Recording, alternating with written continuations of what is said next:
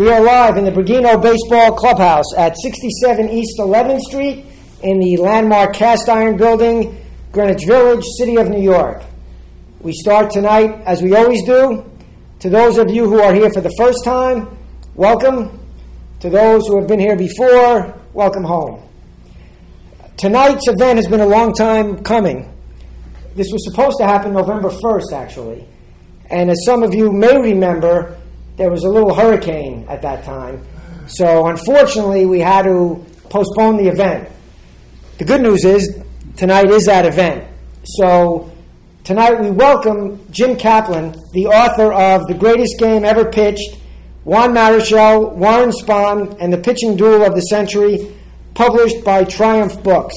Thank you very much, Jim. Thank you. And it's really a, a beautiful, terrific book.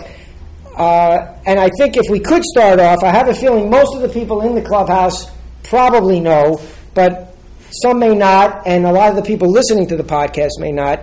So if you could kind of give us, just uh, to get us going, a little kind of Cliff Notes version of the game itself, just so people understand where we can kind of leap from. Okay, well, first, thanks, Jay, for making this evening necessary, as Yogi Berra would say.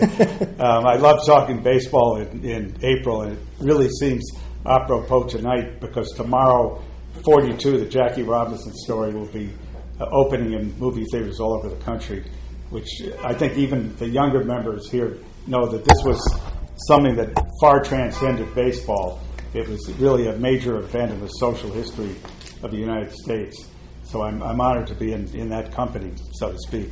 Um, now, you may wonder why I got interested in uh, writing a book about a game that was played 50 years ago on July 2nd and 3rd, uh, 1963. Um, I've always been a nut for great pitching duels. I love the fast moving pace, the zeros roped across the scoreboard, the gathering tension, and the all these games always seem to have great fielding plays. And I really love fielding. I wrote two books about fielding, and I even married a woman whose first name is Brooks. so that, that will tell you something. But this, this, game was really special. I mean, you had um, Warren Spahn, uh, 42 years old, who was who was already conceded a, a place in Cooperstown. Um, and he was facing the uh, the Giants, San Francisco Giants, the same lineup he had no hit the year before. And on the mound for the Giants was Juan Marichal, who himself had just thrown a no hitter 17 days earlier against Houston, uh, which is quickly becoming one of the more infamous uh, spots for baseball in, in, the country, as we're seeing this year. Um, game was played at uh, Candlestick Park in San Francisco. Uh, departed not dearly. We were glad to see it uh, replaced. A very cold and windy place that uh, was made for pitching. So, you, but it, these guys faced a real challenge. Uh, the, the, the, Giants lineup was loaded with Hall of Famers: Willie McCovey, Willie Mays, Orlando Cepeda, and the Braves had Hank Aaron and, and Eddie Mathews. So, no matter how good the pitching was, no matter how great um, the, the opposition, it, it, it was going to take something to, to complete 16 inning games, as these starters did, throwing 200 plus pitches each in a game that, that went past midnight and was ended by a, a single Deus ex machina moment, or they might still be pitching now. So there was, there was a lot to keep me going. And uh, what I really enjoyed about the book is that it's basically a, a, a, dual biography, and the game is woven throughout the book. Right. So maybe if we could, I'll leave it up to you if you want to start with the old man or the young man. Yeah. But so on one hand, you have Warren Spahn. He's 42 years old, as you said. He's a white American, a decorated World War II veteran. I think he won a Purple Heart. Was yeah. was honored with a Purple Heart. Juan Marichal is Dominican. He's 25 years old, and they're completely different, and they're also very similar in, in some ways. Yeah, very similar. Um, Spahn was left-handed, Marichal right-handed, but they had this tremendous leg kick, which uh, was kind of a, a personal uh, uh, signature of the way they pitch and made it hard to pick up the ball coming out of their hands. Uh, and they've also both had strangely similar biographies that involved uh, a significant uh, experience with a family member and with the military. Um, Juan Marichal grew up in the Dominican Republic, and his older brother Gonzalo was his hero. Juan would get on a horse and ride it to wherever Gonzalo was was playing, and the game would end, and they both ride back on the horse uh, with Juan quizzing Gonzalo uh, all the all the way back. Um, Juan, uh, there was a pitcher named Bombo Ramos who was a lot like Luis Tiant, where he would, he would look several different ways and and come in with a sidearm delivery, talking to the hitters all the time. That's when Juan decided he was going to be a pitcher, and he, he was a good pitcher, uh, but he probably would have just been a local pitcher if it hadn't been for the day that his local team played the Dominican Air Force team and beat them. And the next day, Juan received a, a telegram uh, from the capital saying, report immediately to the Air Force. He was being drafted to play baseball, which uh, doesn't happen all the time. Um, and he, his first assignment was to try out for a youth team that was going to be playing uh, in a, a, a Caribbean uh, tournament. And uh, I'll tell you what happened. Uh, within 20, this was he when he reported to the San Isidro base of the Air Force. He was welcomed by General Fernando Sanchez, uh, the assistant to the, the dictator Trujillo's son, who was in charge of uh, the country's baseball scene. As Marichal was leaving the room, the general presented him with 100 pesos, a huge sum for the time, amounting to about $100. His first assignment was to head for Estadio La Normal to try out for a youth tournament in Mexico. Juan actually lived in the clubhouse under the stands for more than a week before making a team that included future major leaguers Manuel Mota and Mateo Alou. Taking his first plane trip to Mexico, Juan won one game and saved another against Puerto Rico to advance to the finals against the home team. There, he and his teammates encountered fans with knives and guns sitting directly on top of their dugout. When we went to the bullpen, they showed us the guns, Juan said. We were so scared we couldn't handle the pressure. The Mexicans won, the Dominicans escaped. So, after an experience like this, uh, trying out for the major leagues was not a, a, life or death experience, to say the least. And uh, with uh, Warren Spahn, he, he, grew up in Buffalo, New York, and his father, um, Edward, a, a, kind of frustrated ball player, was five seven and just wasn't quite big enough or good enough to make at the big time, but had played a lot of uh, sandlot and semi-pro baseball. Edward tutored uh, Warren on baseball. Um, he built a mound in the backyard and taught him to to throw. Um, his big thing was control, not just control the strike zone, but control of himself. Because he said that the guy who pops off a lot is the guy who's insecure, and people will know that. Juan was a a big high school star in Buffalo, uh, and uh, I, th- I, think he was a little bit more interested in baseball than studies because he was a 19-year-old junior when the uh, Boston Braves, who were at, at, the time called the Bees, um, signed him. Um, but he was uh, certainly a good student of baseball. He he tore through the minor leagues, at a, uh, a cup of coffee in Boston, and um, Casey Stengel told him to hit Pee Wee Reese with a pitch, and he didn't come close enough. So Casey um, exiled him to Hartford. And subsequently, the war started, World War II, and uh, Warren en- enlisted and uh, was trained as an engineer. Went over to Europe on the Queen Mary, which was being used uh, for troops, and uh, had to, really had to fight his way across to Germany one thing he said that kind of struck me about his fellow uh, soldiers, he said that was a tough bunch of guys. We had people that were let out of prison to go into the service. So those were the people I went overseas with, and they were tough and rough, and I had to fit that mold. Um, eventually, fought in the Battle of the Bulge, uh, sleeping in, in frozen tire tracks. Uh, was present at the battle for the bridge over Remagen. Um, one day he, he walked off, off the bridge, and a couple of minutes later it, it collapsed, killing dozens of, of, people. He was wounded, he got a Purple Heart. So he had seen uh, the tough side of life in a slightly different way from Juan Marichal. And when he, when he got back, he was not given the rookie treatment um, as, a, as a distinguished and decorated war hero when he won his first game at age 25. Uh, and it was it was no particular big deal for him to be playing the majors because, as he said, no one is shooting at me. So you, you can start to see as, as the game progresses, two two really fascinating guys with fascinating uh, life histories. Absolutely, just something that if we can touch on with Juan Marichal that you touch on. Uh, since you brought up Jackie Robinson, naturally, anytime you bring up Jackie Robinson, it's going to talk about uh, the obvious, everybody knows the racism that he experienced as a major leaguer.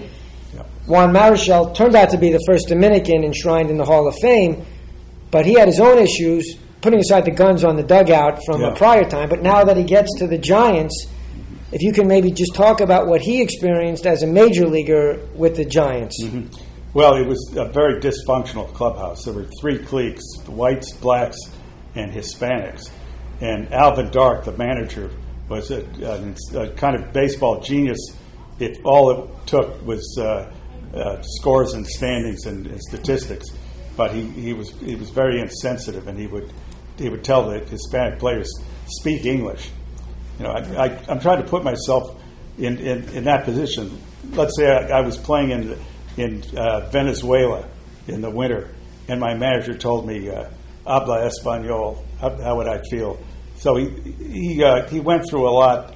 Um, in spring training, he had to stay in, in separate quarters, the way Robinson and, and others did. And uh, he, when they came back on on a bus to go to Indiana, which was his first stop in the in the in the minors, uh, the other players would, would go in a restaurant and bring bring out food to him, or he, he'd eat in the back. I mean, he he experienced a lot, but it, he wasn't really uh, he wasn't really in the in the, the maelstrom, the da- daily maelstrom of the Giants clubhouse because he he was pitching only every fifth day or every fourth day, and he was able to kind of segment what was happening around him, but and and still concentrate on on his job of pitching.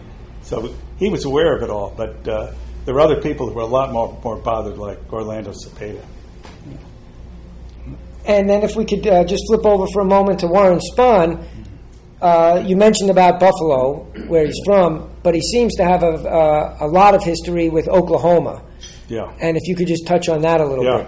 When he uh, was in the minors, I mean, when he was in the service, uh, he was being trained near Tulsa. And uh, he met a woman named Lorene Southard, who, who was a secretary to an oil executive and they, they fell in love and uh, and got married uh, just after he came out of the service. And much as I love Buffalo, when he thought about winters, he, he decided that he'd, he'd, rather be in Oklahoma, and they, they wound up settling down there.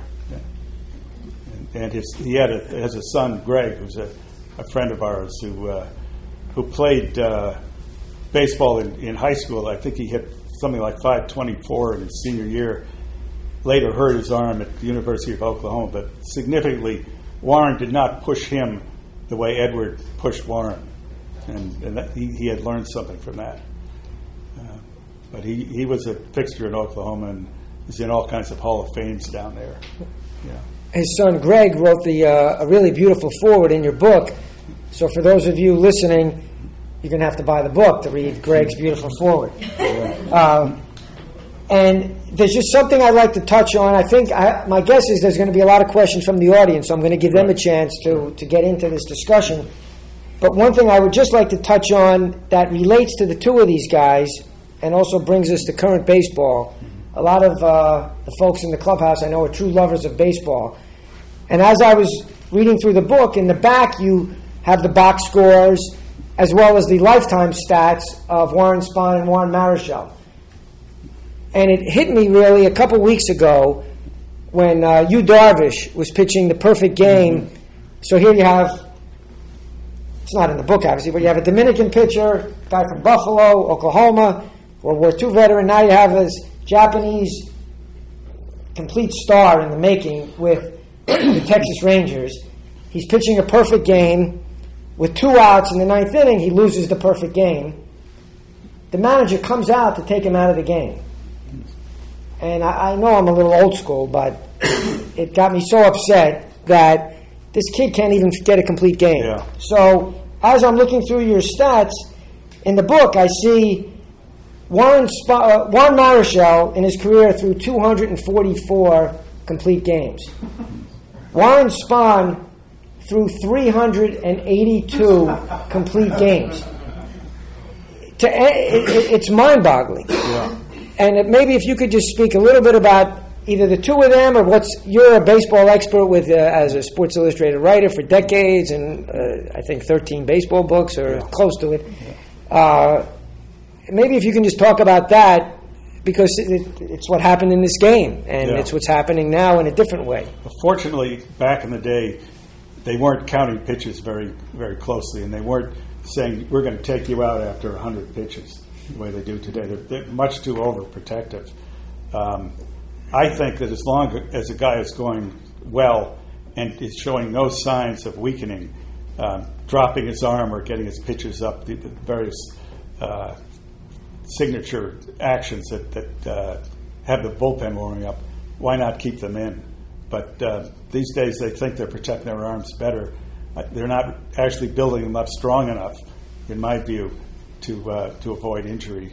And plus, you have you now have this this culture with uh, middle relievers and setup men and and closers, and they they and their agents all have to be satisfied. So it's changed, but. Um, I always look for complete games, and I, I can't imagine how Darvish felt throwing a, a one hitter and, and not finishing it. Right. Yeah. It's now before we get to questions, just one other question. If you could just kind of take us through, because I guess it comes into play with that point, as this 16 inning game moves along, what each pitcher went through with uh, his fatigue, uh, physically and mentally. Yeah.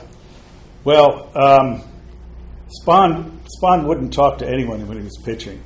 The only person he talked to was Lew Burdette, who would give him a, a lit, filterless camel every time he came off the mound. But it, Burdette had just been traded to the Cardinals, I believe, so he may have had some other teammate um, who was who was feeding him cigarettes. Uh, he he didn't uh, drink water. That was not a big thing in those days. Um, even in, in the Olympics, they hadn't gotten the idea that you, you need to be hydrated. So he, he was just sitting there concentrating very fiercely. And Marichal uh, had uh, had a towel around his arm, and he, he was chewing bazooka bubble gum. And when he was in the in the dugout, he was watching Spahn. He really admired him and learned a lot for, from him. So they were they were pretty well wrapped up uh, in the game, and um, people knew something was happening.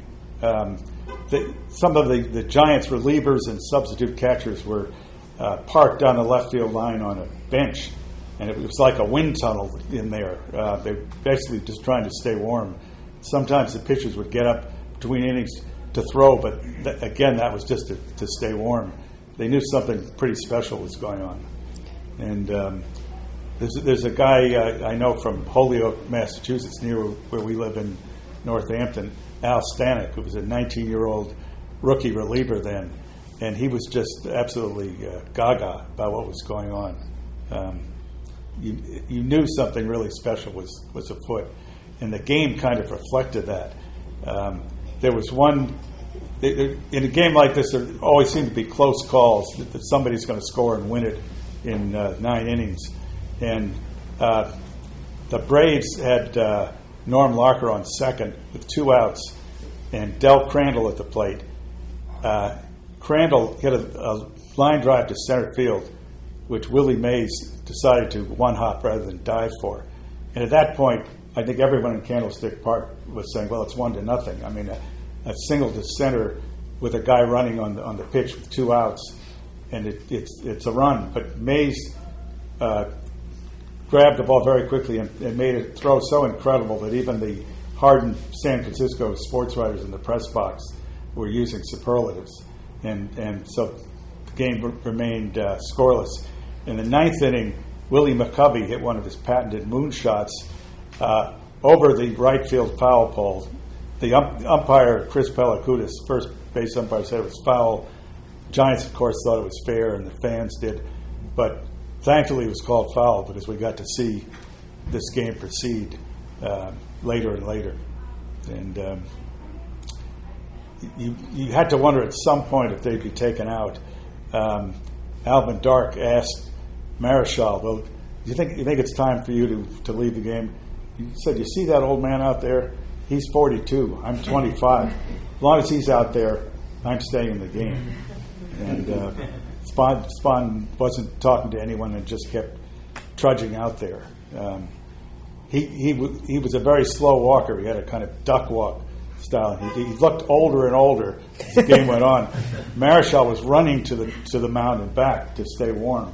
So there was a kind of contrast there. Uh, but they, they were not going to be taken out. Uh, And when Willie Mays hits the home run to win the game, you had to give it away. I'm sorry, sorry to give away the ending, but it happened 50 years ago. You should have Yeah. read it already. Uh, what what uh, what was the reaction uh, on both sides at that Yeah. point?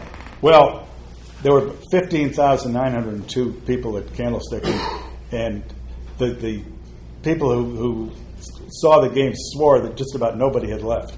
It's 12:31 a.m. now, and Spahn Spahn knew as soon as the ball was hit that it was, it was out, and he started duck walking off. Uh, everyone in the stands stood up to cheer, and I think they were not just cheering for the Giants who had won, cheering for both pitchers and probably for themselves for staying there all night. you know. Yeah. Um, it's an interesting thing that Sp- another way that Spahn and Marichal were um, were united. The next day, uh, Spahn went out to find Marichal and found him in the uh, the runway between the clubhouses, and he advised him take an extra day off before your next start, and he gave him some exercise to do, and they both they both pitched the, on the fifth day instead of the fourth day. Um, people often wonder how they were affected. Spahn had some arm trouble, but he, he finished the season winning 23 games, and so it couldn't have hurt him that much. And Marichal won 25 and was really off to the races the rest of his career. Uh, So, 23 games at uh, the age of 42. yeah, not Yeah. bad. No. All right, so I think uh, we can open it up to the floor a little bit now to our baseball lovers. Dale? Just curious, how, how good was Marichal before that year, you before that game? Uh, well, he, he was maybe the hottest pitcher in baseball at, at the time of that game. Um, his first year, I think he, he was brought up in, in mid-season, and he went six and two, I think. Then, he, then I think he won 13, then 18, and this was the year that he really became well known to everyone in baseball. Did they have radar guns in those days? Any idea how fa- how hard those guys threw? Um, they they were not around 100 miles an hour. They they could throw over 90, but it, it was really the stuff rather than the pure speed. Yes. Well, you, you brought up, you know, the pitch count, you know, mm-hmm. debate that happens now, and you know, being a Tigers fan, obviously, I get to see Verlander all the time. And even a mm-hmm. guy like Verlander, who they do a pretty good job of not putting too high of a, a, a mm-hmm. Constraint on him. 130, 135 is pretty much where he's going to stop. You know, he's never Yeah. going to push that very much. So when I hear numbers like 200 or something like that, that that sounds insane to me. Is it? Is Right. it? Uh, when, when I think back to the olden days before, well, I don't mean olden days, but before five man rotation, sorry, I apologize. But see, yeah, before the five man rotation, stuff like that, was it a mechanical issue, or I, mean, I like what you said about these guys aren't training their bodies correctly Yeah. maybe nowadays, but Right. it doesn't make sense to me how we can go from pitching on two, three days rest and pitching 200 and Yeah. or, or uh, pitches, or God forbid, pitching two days, uh, two games in a doubleheader, to now kind of the daintiness of, Right. oh my goodness, he's on four days rest, he could only pitch 80 pitches today. You know, it's, it doesn't make sense to me. I agree. Um, Tommy John was interviewed by the Times, and he uh, he made the point you know, we, we let little leaguers throw up to 85 pitches, and we're going to hold major leaguers to 100. You know, it's, it's just crazy. And fortunately, Jim Leyland, the manager in, in Detroit, uh, has has Verlander figured correctly. He's not going to pull him out uh, Sure, but- 420, But I mean, is it a mechanical thing? Is it? Are they throwing the ball hard? I mean, I don't. I don't understand. Like, are they? Is, is their rotations different now? Are their motions different now? Where they're putting more strain on their arms? Because you can see that if they're hitting 130, 140, these guys do get pretty tired, and their arms are starting to Yeah. to lilt a little bit. So is it a mental thing, or is it Yeah. a? I, I don't think that they're necessarily throwing any, any more dangerously Okay. because they, they have so much videotape. Uh, there's, there's so much study that goes into it. But um, I just think they're, they're much too quick to. Uh, uh, the National League, you know, the pitcher comes up Sure. and they, they may take him out. But it, same thing's happening in the American League. Uh, you have pitchers who are going absolutely lights out, but they have to take him out because they always do for, for a closer. Uh, that's a sore spot for me with the Red Sox because of what happened the other day. Yeah. We talking as a Tigers fan. We don't have a closer, and they've lost us three games so far this season. Yeah. I, I understand that. that. Yeah, but Like that, though, it's also a matter of pacing, because I I was fortunate enough to see Spahn. Spahn wasn't throwing hard all the time. Spahn was mixing his pitches, and uh, no one was better at that than Juan Marichal. Yeah. So, so Yeah. on, on top of that, one of the reasons they pull the pitches now is because you're paying them millions of dollars. Yeah. I mean, you're not going to take a chance on a major investment in April. I mean, you. That's why Yu Darvish, he wouldn't have been in there that long. He wasn't throwing a perfect game. So the manager actually Yeah. you know, went a little further than he normally would. What one of the differences between pitchers who are good and pitchers who are really top notch is that what what they do is they pitch. Uh, they, they don't pitch, pitch to strike guys out. They pitch to location, and you know if the pitch is low and outside, the, the guy's probably not going to do much with it anyway. So it, there's a there's a certain difference there. And uh, Spahn and Marichal were definitely guys who pitched to location. Yeah, Gil. When I was a kid a few years ago, talked about Carl Hubbell Yeah. going 18 innings against the St. Louis Cardinals, Yeah. And he was due to bat at the end of the 18th inning, and then two days later, Terry was going to use him as a relief pitcher. Yeah. And in the All Star game on Thursday, uh, uh, uh, McGraw wanted to start him. So that, when I was a kid, they talked about that 18 inning game he pitched. Yeah. And now, of course, he went 24 games in a row, and Cain is challenging that now for the Yeah. Giants. Yeah. But that's what they Right. they talked about, and then Yeah. Parmelee shut out the Cardinals the second game of the Right. doubleheader, Yeah. Well, one nothing. Hubbell was, uh, was some physical specimen because throwing that, that screwball, I think that kind of thing is going to take a lot out of your arm. I think after he retired, he'd walk around like this. He couldn't His straighten, arm was- straighten his uh, wrist Not out. everyone could throw it. I mean, Right. Melton, came up, he won 20, 21 games for the 37 Giants, and he begged Hubbell to teach him the scroogie. Yeah. And Hubbell said, to may, and he, and he, and he, he wrecked his arm. Yeah. Melton, he never was the same. Spahn learned a screwball late in his career when it looked like he was he was fading out, and it was a pitch that kept him in games and extended his career. Um, you know, they're constantly reinventing themselves. Marichal did much the same kind of things. Um, as they got older, they got wiser. You mentioned Yeah. the, the, the McCovey almost home run and first base. Um, what what else did you find about the umpires in this game? Um, they- basically, they, they just lasted the whole time. And I'm not sure they got a bathroom break in, in those days, Yeah, but but they uh, they remembered the game too. I mean, they, even though they're just there to call balls and strikes and fair balls and foul balls and so on, they they could appreciate great baseball. Uh, the whole game, um, I think I think it took four hours. Um, and that's that's it's basically two full games in the amount of time we sometimes spend on one game these days. You know, they, there was not a lot of fooling around. There were no TV timeouts. There was no the game wasn't being televised. In fact, um, there, there were none of the, the distractions. What to me are distractions: the exploding scoreboards and endless promos, uh, people standing up in front of you so they can have their placards shown on television. Uh, the fans didn't need to be uh, distracted or entertained any other way. I mean, a few of them had probably had transistor radios, but it was enough to just be in the game. Television hadn't uh, worked its negative magic uh, on baseball the way it has lately. Yeah.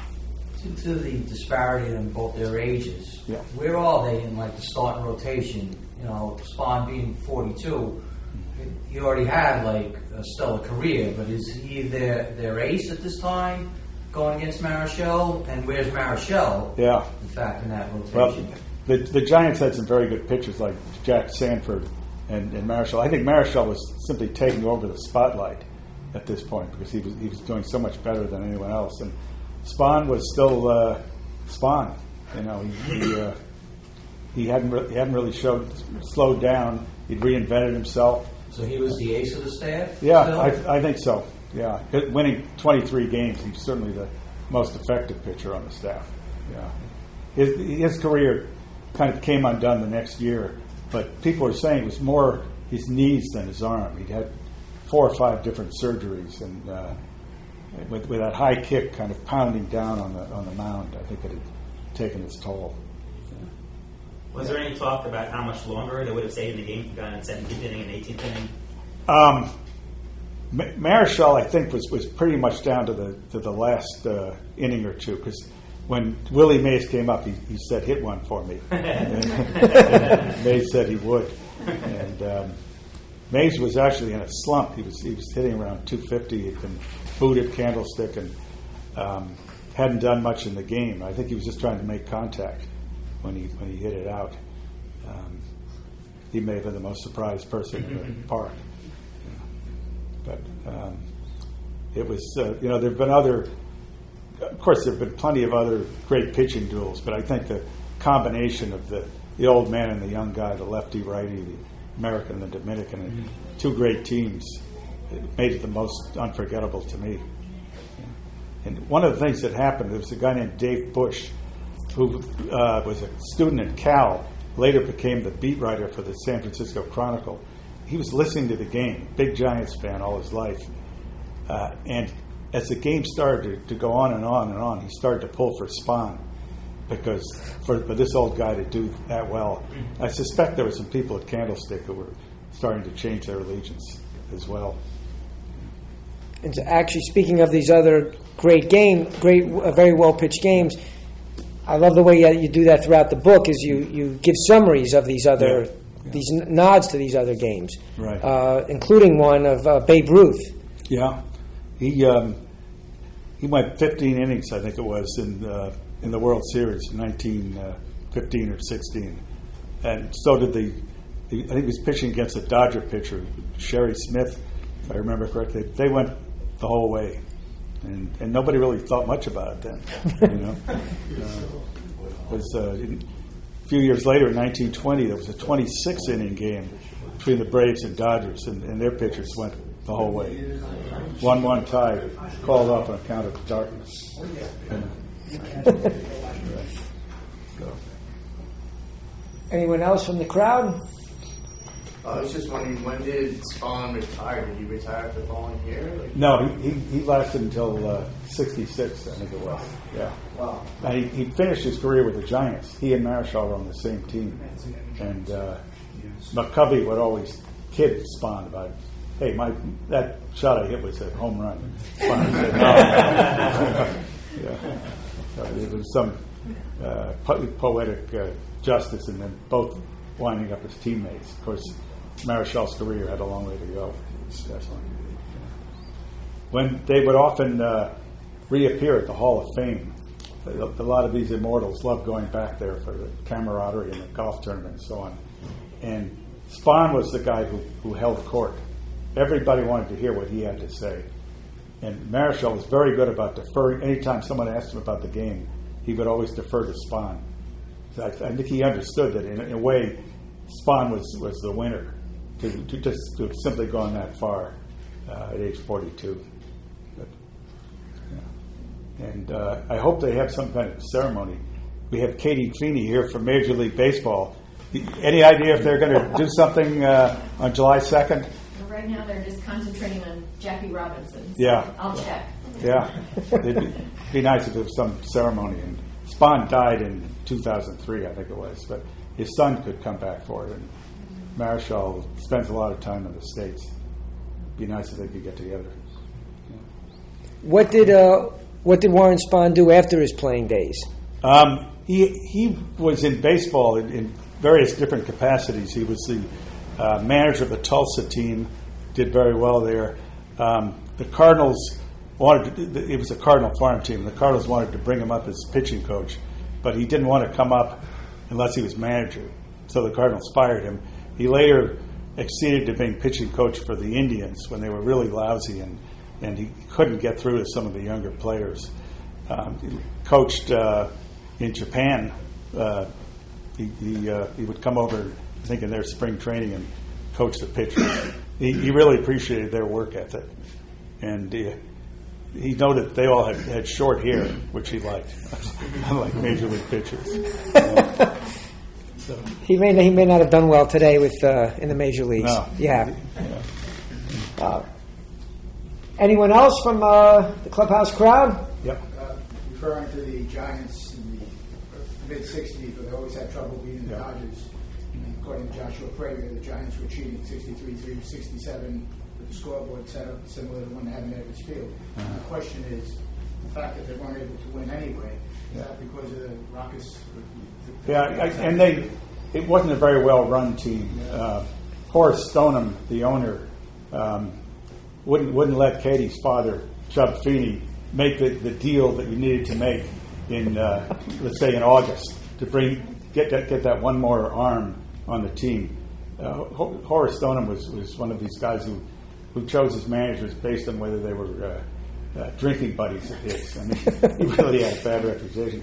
Um, the Giants won more games than any other National League team in the '60s, but they only won one pennant, and there, there were a lot of close calls and uh, teeth gnashing and so on. Uh, not a great team. Yeah, I read. Yeah, uh, uh, in '65, uh, Spahn came back and pitched for the Met. Came back and pitched for Casey Stengel again. Yeah. So he had pitched for him since 1942. Yeah. What were his feelings about pitching for Casey? Yeah, well, uh, he, said, he said I pitched for Casey Stengel before and after he was a genius. Um, and Spahn was supposed to be the pitching coach as well as, as a pitcher, and I, that just never quite worked out.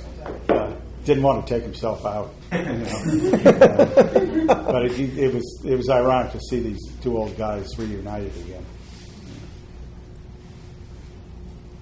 All right. Well, I think what we're going to do is uh, say farewell to our podcast audience. Again, for those of you listening, wherever you may be, the book, The Greatest Game Ever Pitched, Juan Marichal, Warren Spahn, and the Pitching Duel of the Century by Jim Kaplan, published by Triumph Books. Go out and get it wherever you are. Thanks so much, Jim. Thank you.